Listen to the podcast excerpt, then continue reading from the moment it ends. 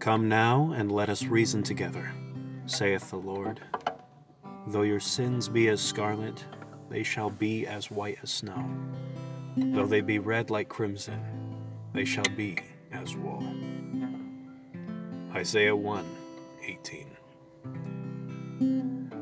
This is the Oakland San Francisco Clarion Call. Welcome, everyone, to our P Day podcast. I'm Elder Christofferson. And I'm Elder Pugh. And today, um, Elder Pugh has a very special message for us. I'll turn it over to you. Yeah, so I'm going to be leaving soon, on Wednesday, actually. It's the end of my mission. And uh, it's been great. I love being a missionary. I've loved uh, every minute of it. Uh, it's been difficult, but uh, ultimately, it's been one of the most fulfilling experiences of my life. And I'm glad uh, to have met the people I've met.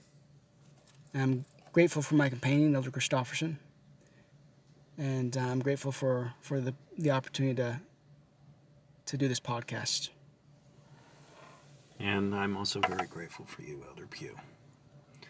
And I would just like to say I like to thank you for helping get this podcast off of the ground and into the air. Because I honestly don't think I have enough of the drive to push it to be able to get off the ground.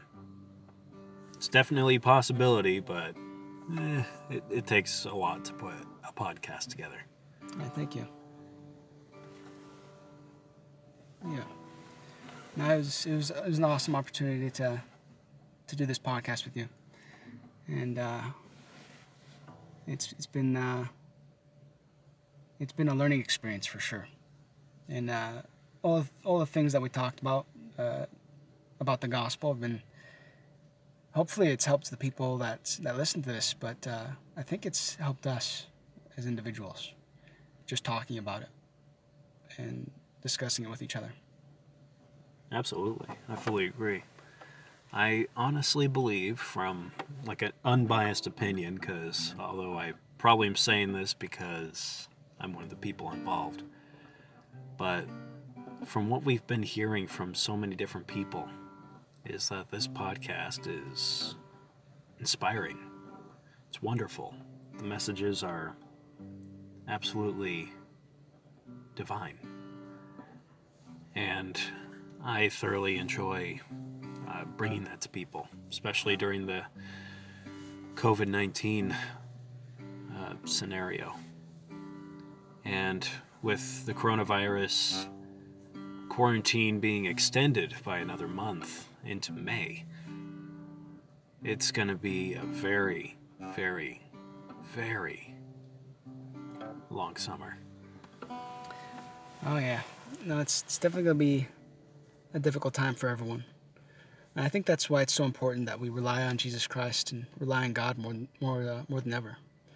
He's what's gonna help us through these difficult times. If we just uh, look to Him and and the gospel, it, it'll teach us what we need to do to to have hope, to have that optimism, that positivity that that we've talked about so many times in the podcast. This optimism uh, and and the hope that we have, uh, which hope is in Jesus Christ Himself, and the sacrifice that He's made, and the power He's given us to get through difficult trials. That's what's really going to help us through uh, the challenges that we'll face. Not even just for this this time with the the virus, but for times after the virus. There's, there's no shortage of, of difficult times uh, in our lives. You know, our whole life is going to be a roller coaster of these things. But, uh, but for me, I know the gospel has given me so much strength to get through those difficult times. It's given me confidence and the ability to learn from experiences that would otherwise leave me disabled in, in a number of ways. Absolutely. And though you are leaving us, Elder Pugh, which is very sad, and I know that a lot of people in the wards that you're serving are really going to miss you. And there will be so many people who have been inspired by you and your words.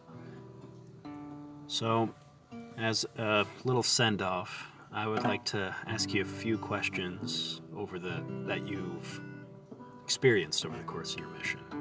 Um, they're kind of like just little little get to know yous. Because honestly, this little episode is all about you and your service for everyone. I think the, first question would be what is one of your biggest regrets that you've had on your mission? One of my biggest regrets, huh? It's a tough one. I'd say one of my biggest regrets. Um,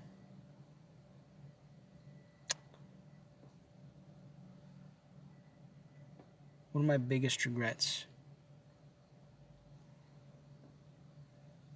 I don't know. I feel like I could have done more on the mission.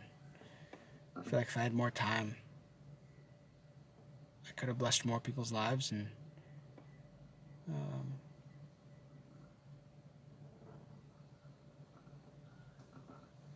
yeah, something along those lines. All right. Um, the next question I have would probably be what is one of the biggest blessings that you've received on your mission? Well, the blessings are absolutely numerous, countless. Pick one. uh, I would say just the change that I've undergone, the amount of change that that's happened, and the person I've become more capable and more uh, more confident, more competent. There's there's a number of things. Uh, so the repentance process is a real thing. I can testify of that. Uh, but another thing I'd like to to give thanks for is just the blessings that uh, that my mission has had in my family, and bringing them closer to the gospel. And yeah, That's wonderful. Uh, let's see. What is one of the best miracles that you've experienced on your mission? the best miracles. best miracles, huh? Not miracles. Miracles? Miracle. Miracle. Uh, the best miracle. Let me see.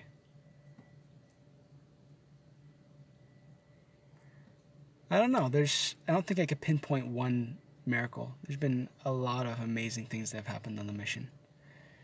I would say just the culmination of the times that I've taught people the gospel and that feeling of the spirit when we when we feel that that spiritual feeling of enlightenment, that feeling of peace, that feeling of truth, God's truth and God's love that, that overcomes us, and you feel that with another person, it connects you with that person.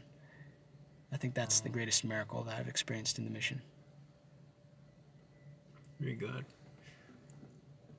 Is there anything in particular that you hope to do and accomplish when you go home in the next few days? The next few days, Or just like when you get home, what is one of the first things that you're looking forward to doing? uh, Within quarantine standards, of within course. quarantine standards.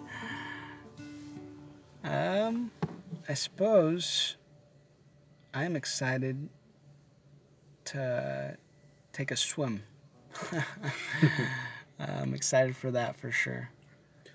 For those of our listeners who don't know, us missionaries were not allowed to swim. Yeah, just for safety reasons. You know, there's a lot of things that can happen in the water. Very true. yeah. Um, I would say this would be my final question, but what is one of the major things that you are going to take away from your mission and apply in your daily life when you get home? I would say scripture study. I think that is the main one.